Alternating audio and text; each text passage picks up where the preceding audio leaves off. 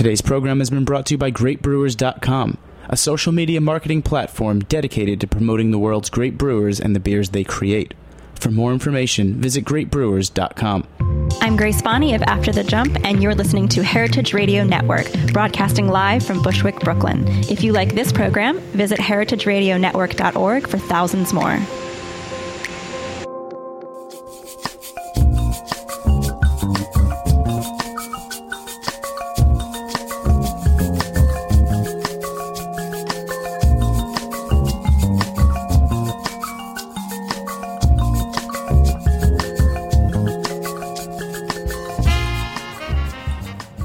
Good evening and welcome to Foment About It. on heritageradionetwork.org. I'm Mary Izett, And I'm Chris Cuzme, and we're your hosts through this weekly journey on all things fermented. archived on Stitcher, iTunes, and also right here on heritageradionetwork.org. Mary, Ha- happy summer! So I'm super excited. We've had a. Um, it's not been so warm here in, in New York City until recently, uh, so I'm really digging summer. So I want to just give some shout outs and some love right now. First of all, we're finally in the 80s. Um, so my kombucha is taking off. I just started two more batches of. I just ordered two more batches of water kefir grains from Yemoos, and those are going.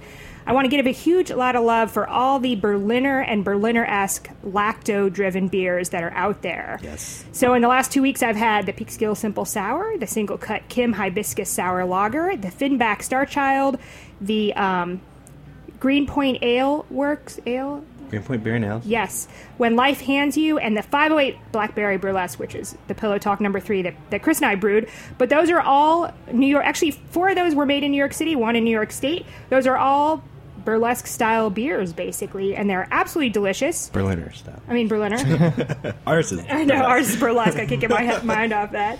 And then um, recently this week, I actually had two that are more. Well, I, I have to say I appreciate all of those, and um, but most of them are served. They're more intense, I'd say, flavorful, more like Berliners, right? Yeah. But um, recently, I had two more that I would more consider along the line of a session Berliner that aren't as intense. They were both served in pint glasses and were just great session refreshers. So I got to give a shout out to these two: the Ithaca Cayuga Cruiser, which is from Ithaca, New York, and then the Longtail Long, Long Trail. Trail Brown Bag Series Number Ten Berliner. So those were both served in pint glasses. Were just awesomely refreshing, and I'm super excited to be drinking very low alcohol. Absolutely delicious, refreshing beers this summer. And if you're unfamiliar with their style, it is a kind of sour, kind of can can be lemon y, lemonish like Mm-hmm. uh, uh, refreshing beer. And I'm saying that only because we also have started making our Arnold Palmers with it instead, which has been a lot of fun. I, half iced tea and half Berliner Weiss. It actually worked quite well. Yeah, I would agree.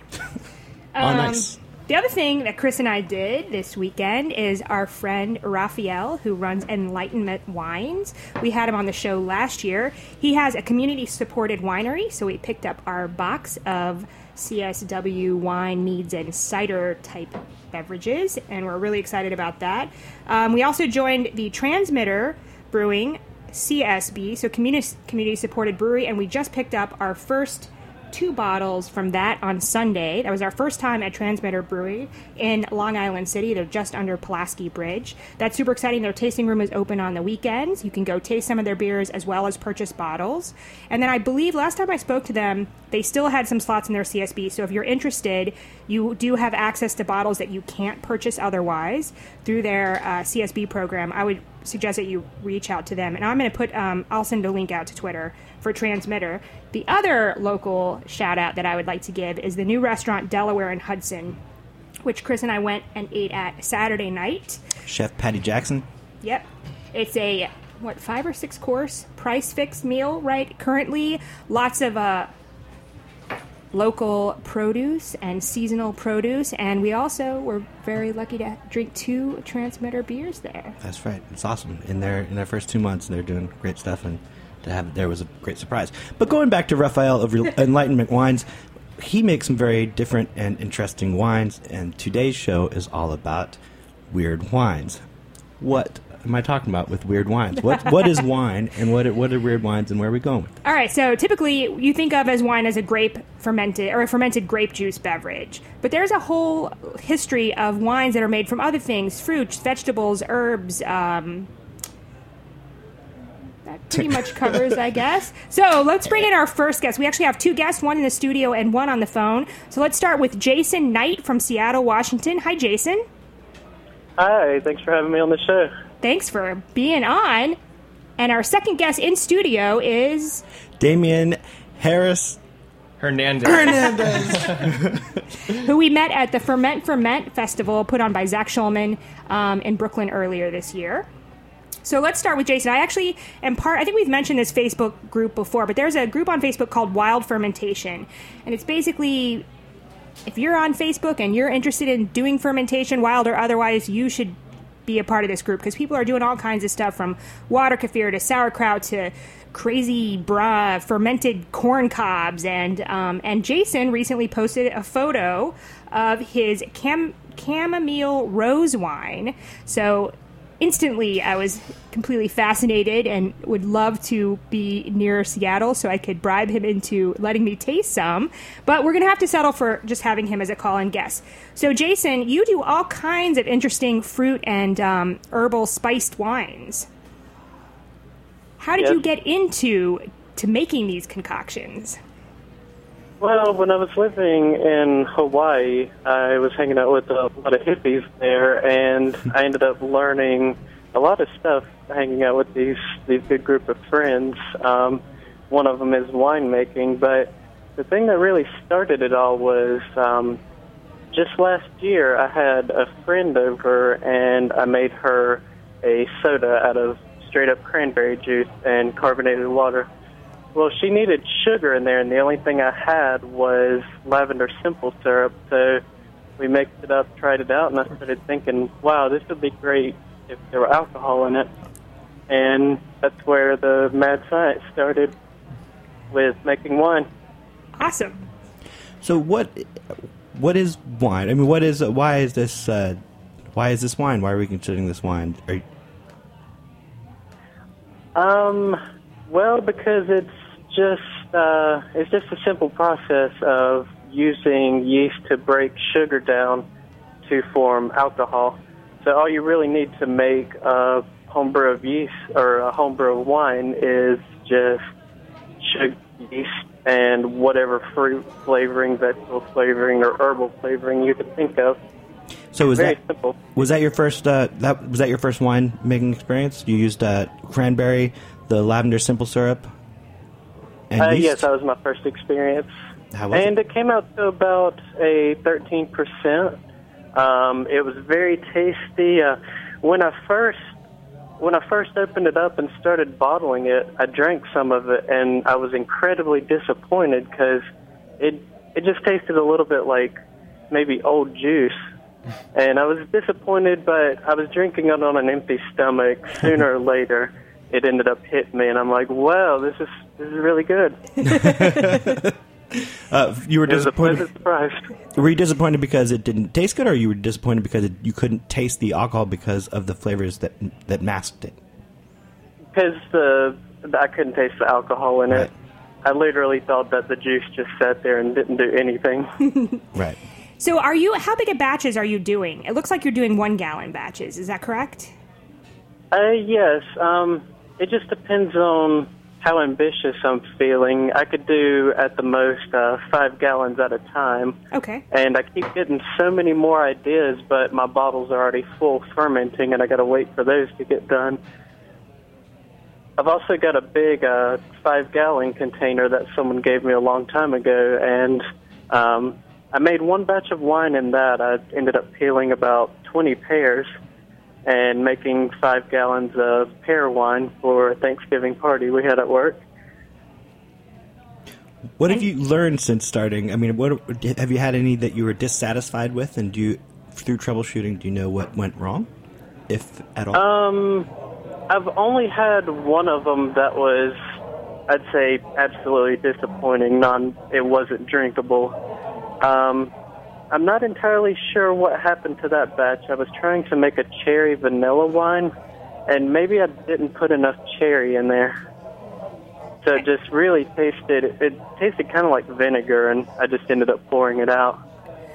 I have a question. I'm a I'm a you know primarily beer brewer. I have not made wine yet. I keep saying that, but I will I will one day, soon, maybe.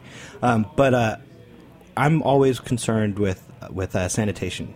Um, what is how important is that in winemaking of this kind?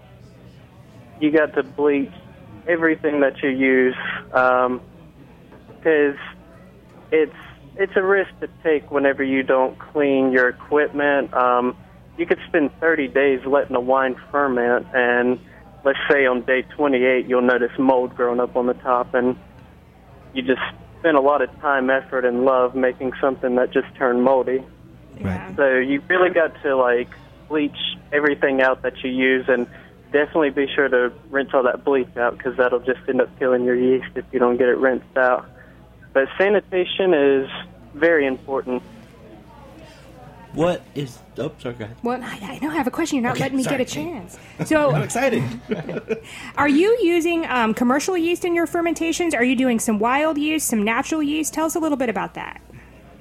Well, I've been using commercial yeast lately, and um, I just recently joined the wild fermentation group because I thought, hey, I would like to figure out, you know, just in case I'm way out in the wilderness in the middle of nowhere, if I found some fruit, I could make wine out of it. So, how do I learn how to just let yeast naturally ferment things? And that's still a quest that I'm working on right now, but so far I've been using uh, commercial yeast. Um, mostly uh, champagne yeast, which I love that bubbly effect that it gives to everything, and then also a Pasteur red.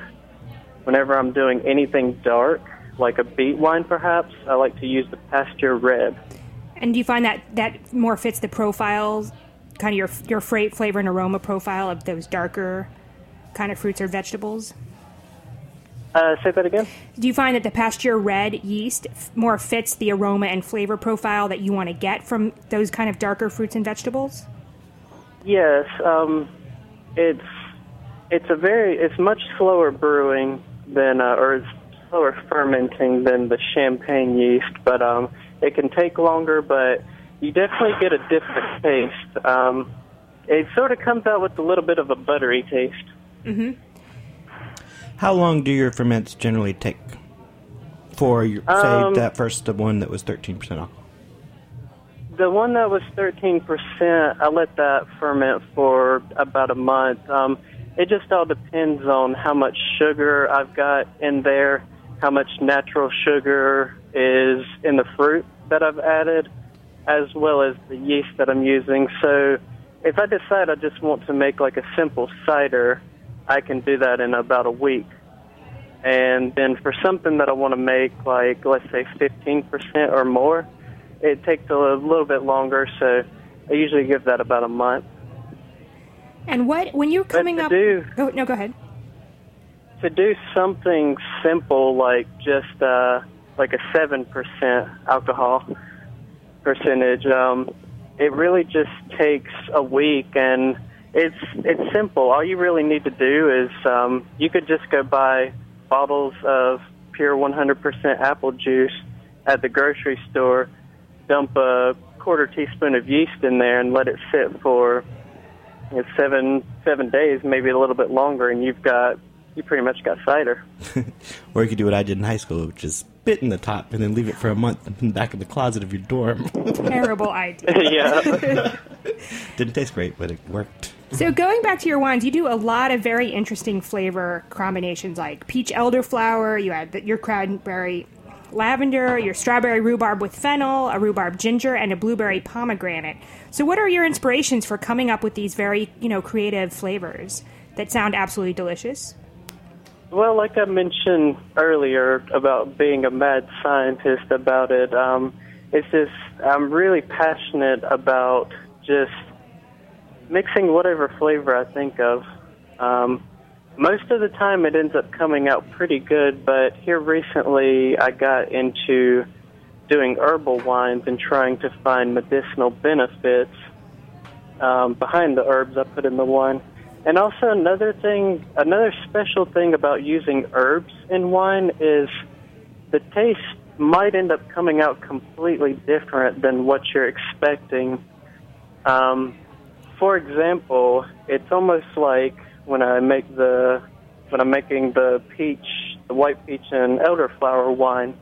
Um, it comes out with a sort of taste, not really just a taste, but an experience. Like, let's say, sitting out in the field eating a peach. Mm-hmm. If that makes any sense, it's not just the flavor itself, but it can also stimulate an experience. That's The elderflower's got a very grassy, kind of hay, earthy taste to it, and then added with peach, is it just makes an excellent summertime drink. I totally agree. yeah, we often talk about how flavor invokes memories. Yeah, and- flavors and aroma, Yeah. aromas bring you somewhere else. And that's that's where the whole mad scientist thing comes into play with making wine. And then soon I'm going to be working on. Uh, my next step is making a wine with uh, some more bitter things like uh, mugwort and wormwood. And I see that those have a lot of uh, medicinal effects for um, uh, blood circulation, uh, women's monthly problems. It helps out with that. And uh, I'm just kind of getting more into making a wine that can be a medicine as well. Mm-hmm. And then the the chamomile rose wine, that was pretty much the first like real medicinal one I made. It it really put me to sleep. I slept for a long time. I was actually drinking the glass and fell asleep. I woke up and I had to spill the rest of it on me. And on that note, we're going to take a brief worked. break and we're going to come back and talk more about how you made your chamomile rose wine. And then we're going to bring Damien too. That's right. Fermented. Hang on tight.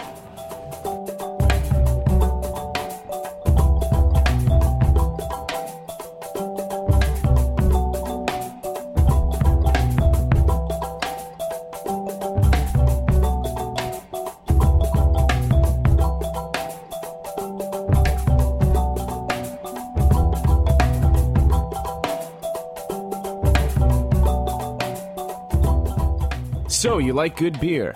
Whether you're a craft beer pro or just had your first sip of an IPA, GreatBrewers.com is your number one beer resource on the internet. GreatBrewers.com bridges the gap between the world's great brewers and the consumers who enjoy their products.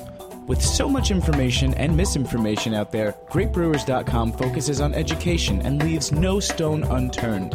Take the Great Beer test on their website and browse through an extensive product catalog. Download their mobile Beer Cloud app, which includes a GPS beer finder, a beer sommelier, and descriptions for over 5,000 different brews. What are you waiting for? Back up that passion for craft beer with some solid information and education. Visit greatbrewers.com today. Welcome back to Ferment About It on heritageradionetwork.org. So we're here in the studio with a live guest, Damien, and a call-in guest, Jason from Seattle, talking about weird wines. So, Jason, we were just talking to you. You had just brought up your chamomile rose wine. So, I'd like to talk to you about the ingredients that you used and your process. Okay, so the ingredients I use, um, besides just the basics of sugar and yeast, um, what I did, I ended up brewing a tea of herbs. I used, um, let's see, I used a lot of chamomile, probably about an ounce of chamomile. Um, I used rosebuds, pink rosebud, and I also put lemon verbena and damiana in there. And you chose the lemon verbena and damiana because they also are kind of herbs that are Well, associated with sleeping, um, peaceful. I previously made an aphrodisiac wine with just rose buds, damiana, and lemon verbena in it, and I noticed that gives you like a very relaxed body buzz. And I was thinking, like, some people have trouble whenever they take chamomile, they can end up staying awake, and it just becomes useless. So I put those herbs there to give you that relaxed feeling. So whenever the chamomile hits, you're definitely going to sleep, Cool. as I saw the other night. So when you steep your um, teas, are you steeping them at a certain temperature, like just off boil water, or and how long do you typically steep your herbs for? Um, I just, uh, as far as steeping the herbs, I didn't actually steep the chamomile. I let the chamomile um, ferment in with the wine. Okay. But the the aphrodisiac herbs, I boiled water, but I let that cool down a little bit before I started steeping, and I steeped it for a pretty good amount of time, probably about 10 or 15 minutes. I don't think you really need to steep it as long, but um, I just want to make sure everything gets out of it. and just thoroughly squeezing the tea bag out and soaking it again and squeezing it. And then you're cooling down this mixture, pitching your yeast, and then you use an airlock. Um, yes, I have to. I definitely have to wait till the tea cools down before I add that into the carboy. Otherwise, um, the the heat will end up killing the yeast. But um, what I do is I just make the tea and I add that, and I also add a little bit of lemon juice. Um, I notice if you add lemon juice to homemade herbal wines, it keeps it from getting a flat taste on it. It it really just a couple drops of lemon juice really enhances it. so probably adding some acidity in the back. Mm-hmm. And you do and that then before what I do is um, I've got some tops to put on it, some airlocks, official ones. Um, you don't really need the official ones. All you really have to do is uh, poke a hole in the top of a balloon and strap that over the top of your bottle. And whenever you see it slightly inflate, you know that means the carbon is escaping. Mm-hmm.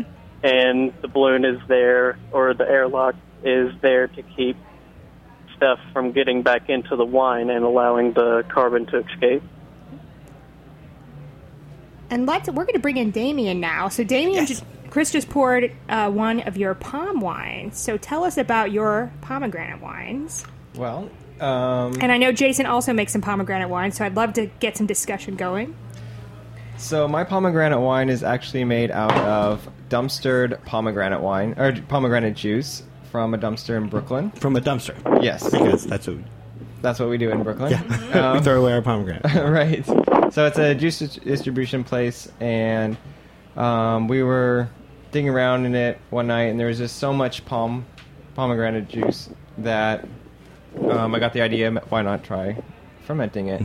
So that's what we did. And pomegranate, the, the pomegranate juice comes in different flavors. It comes in the plain, of course, and there's like tangerine and different other flavors. So I'd get like a mixture of the like mostly just the plain stuff, and then to add a little bit of acidity to it, I would do the tangerine. I think they had some other kind of citrus um, flavor as well, and that seemed to work pretty well. This is the the batch we're drinking now is the sixth and last batch that I've um, bottle fermented. My my pomegranate wine is fermented uh, in the bottle, so it's carbonated naturally.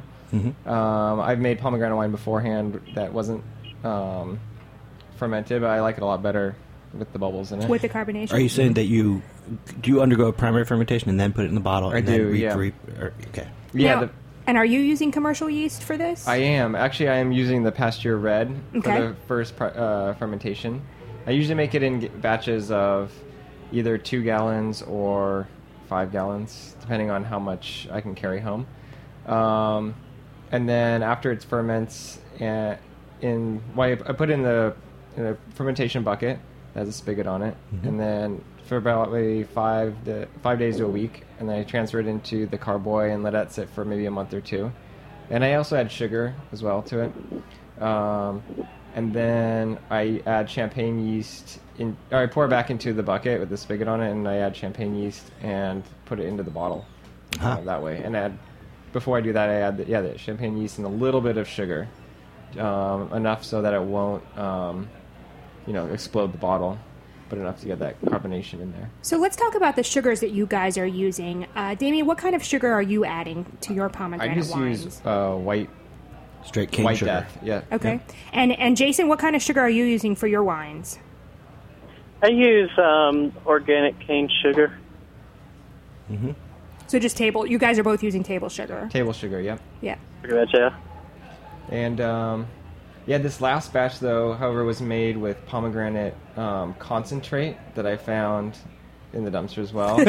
and um, it was one good. gallon of concentrate, so it would make five gallons, and that was great because it was a lot easier to take home. Why do you think they were throwing this away? Um, probably do you think you expiration saved dates. it by okay. Yeah, definitely expiration dates. Um, a lot of them weren't even expired, but they would expire within a few days. And this was a distribution center. Uh, yeah.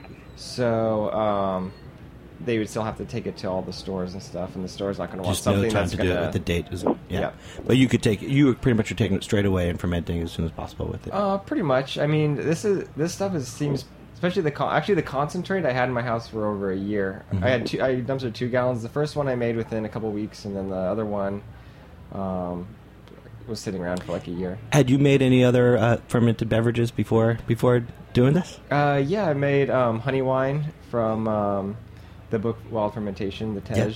Tej, um, and I've carbonated that as well um, with the secondary fermentation process. Yeah. Um, and I've also made apple cider from apple cider at the farmers market, um, and pink champagne. What is pink champagne? Pink champagne was a disaster, but um, I basically got gra- white grape juice and added From the dumpster? no, not from the dumpster. Okay. dumpster. From the store. Um, it was actually a gift for my wife uh, for her birthday because she likes pink champagne. Nice. But it didn't. It, she liked it, and it turned out okay. But it wasn't like it didn't taste like anything like champagne. It tasted like fermented grape grape juice. Mhm. And to make it pink, I think I added probably red. Yeah, red grape juice to Mhm. the white grape juice. So. Fair enough. Yeah. And why was that disastrous? Your wife's reaction? Um, No, she liked it, but I, I really wanted it to taste like champagne, but it, I mean, that was kind of a lofty goal. Yeah. um, so, but it just tasted, yeah, it tasted like fermented grape juice.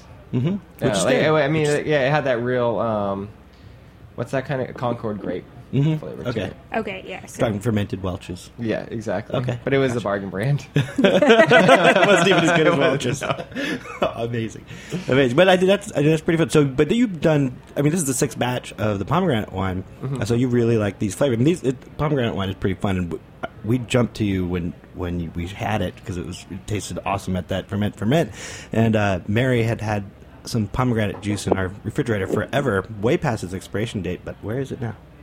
I think it's still in there. Still in there, still somewhere in Because like I, I dropped these little tablets into it beforehand to kill all the.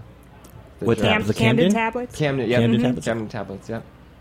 So that um, takes care of any The bad foreign yeast. Yeah, or bad yeast bacteria. or bacteria. Yeah, bacteria Okay. is a big problem. So I, I mean, uh, you guys, I have a suspicion that you may have tasted the last batch, number five, which was probably my best batch, which I only had a few bottles left that I took to that. This one is a little sour, more sour than um, I like it to be, but I I left it Ooh, I think in it's the. good though. I think it's. You like I mean, it's tart, Okay. but Yeah, it's got it's some very tart. tannins though to it. To Yeah. the back of it. Yeah, but it, it was out. in the it was in the carboy for a long time because I got really busy, and So, is, is there a danger leaving the wine on top of the yeast in these kind of fermentations? Like I know in beer you can get yeast autolysis and, and get these kind of meaty flavors, It doesn't but seem so. It seems like um, wine is a lot more forgiving than um, than beer, mostly because it's a higher sugar content.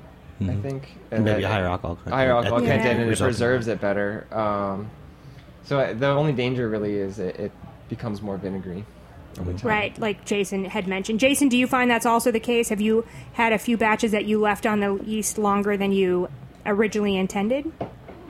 You know, that might actually be what happened to the the cherry vanilla wine that I mentioned. Um, I've actually had a couple wines go past what I had planned, but um, I didn't have much of a problem with it. But that might be the problem with this uh, this cherry vanilla I tried to make. I learned something today. Yeah, when I suspect, I mean, based on the fact if you get a vinegary batch, regardless if it's beer, cider, mead, wine, whatever you're fermenting, we had an uh, we did a bunch of apple cider experiments last year or the year before, Yeah. and ended up letting one of them go to vinegar. That's probably indi- indicated of an acetobacter infection, and that's very common. It's all over the place, um, and it thrives with oxygen. So it's a very common thing that can happen. Yeah, because sometimes when I run out of bottles to do the secondary fermentation, I just bottle my excess in like screw-on wine bottles with the intent of fermenting it later. But those, but depending on how soon I get around to it, they usually are not that good. right, that Right. oxygen is is getting Yeah. in the way. And you can't always let them go straight. I mean, if you already have an acetobacter infection going, and you, something is going, you know, the way of vinegar, you can always let it go to vinegar. We have actually a gallon of s- apple cider that went Yeah. to vinegar and is absolutely delicious apple cider vinegar now. it's, it's awesome apple cider vinegar. intentional or not. It's beautiful. It is beautiful. So, Jason, for those of people who are interested in making some um, med- more medicinal herb driven beverages, whether it be wine or something else, uh, one of my favorite books is called Sacred and Herbal Beers. And it talks a lot about, you know, making these are specifically beers, but they definitely are applicable to wines or, or like I said, meads and ciders. What what what would you recommend for people that are that want to learn more about medicinal herbs and using them in beverages? Well, um, I just bought a book recently um, called The Drunken Botanist. I can't remember the author's name, but it's a pretty book, pretty good book. Um, not necessarily a recipe book on wines, but just explains uh, a lot of detail about different plants that you can put in wine. I definitely recommend that, but biggest thing I recommend is just just try it out. If you've got a crazy idea, mix it together, ferment it, and try it out.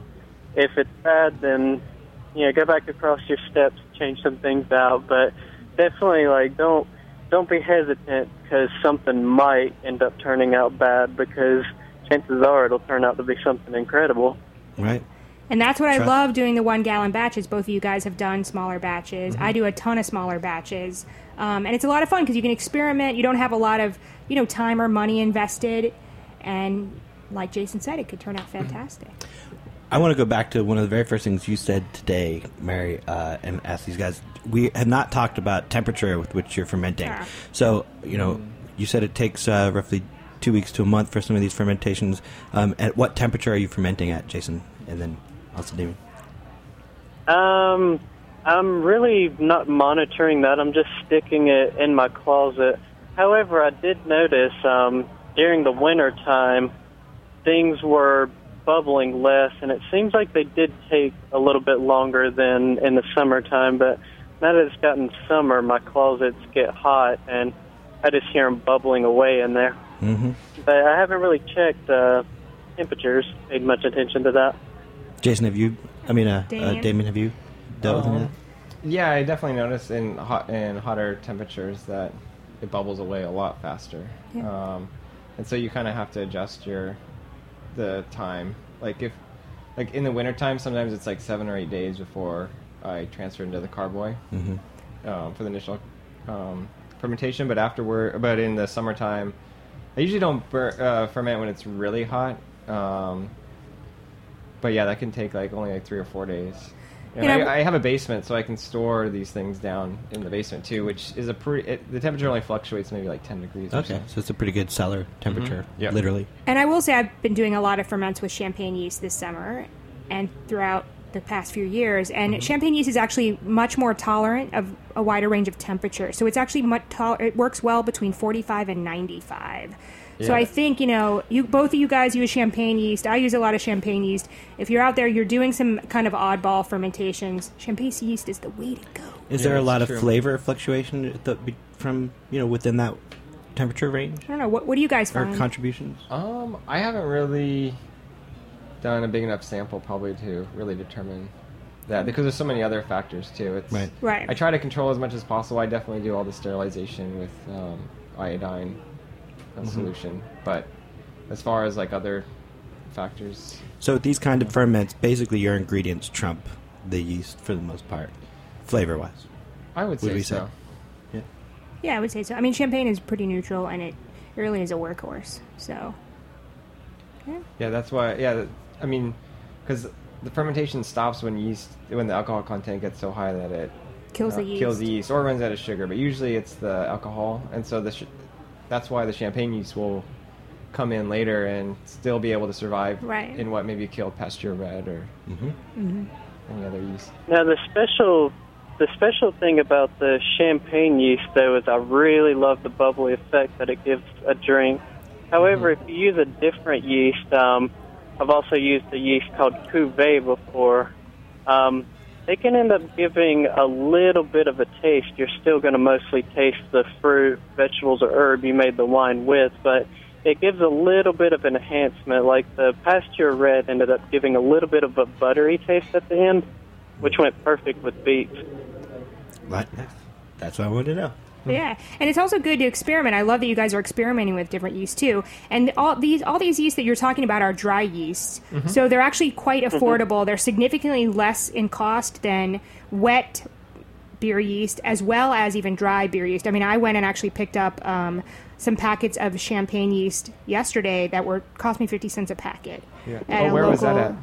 I will tell you after All the sh- right, No, it's actually Brooklyn Kitchen. Oh. They have the Red Star, the blue packs, Great. and 50 cents each. So I'm also a huge fan of the Lalvin E EC 1118.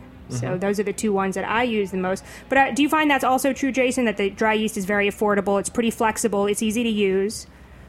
Oh, very affordable. Um, I would say since I only use about a quarter tablespoon of yeast per gallon of wine, I would say one packet of yeast. Uh, I'll pay like a dollar and maybe like nine cents for it. Mm-hmm. But I end up, I can make probably about five to eight batches of wine with that.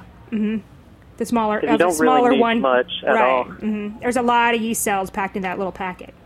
Yep. Awesome. Well, I am so happy that we did this show. We've been talking about weird wines for a while. I made a spinach wine years ago, and I'm interested in this kind of stuff. So, Yes, both of you guys have been very inspiring uh, to me personally, and hopefully to some of our listeners out there. Thank you, Damien Har- Harris Hernandez. You're and very Jason welcome. Knight. It's a pleasure. Yeah, thank you. So, Chris and I are headed to the National Homebrewers Conference in Grand Rapids, Michigan this week. If you see us around, please say hi, and we will be back next week with a recap show from NHC 2014.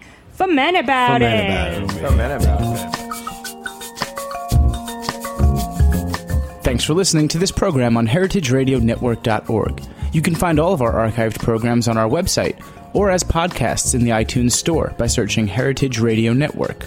You can like us on Facebook and follow us on Twitter at heritage underscore radio. You can email us questions at any time at info at heritageradionetwork.org. Heritage Radio Network is a nonprofit organization. To donate and become a member, visit our website today. Thanks for listening.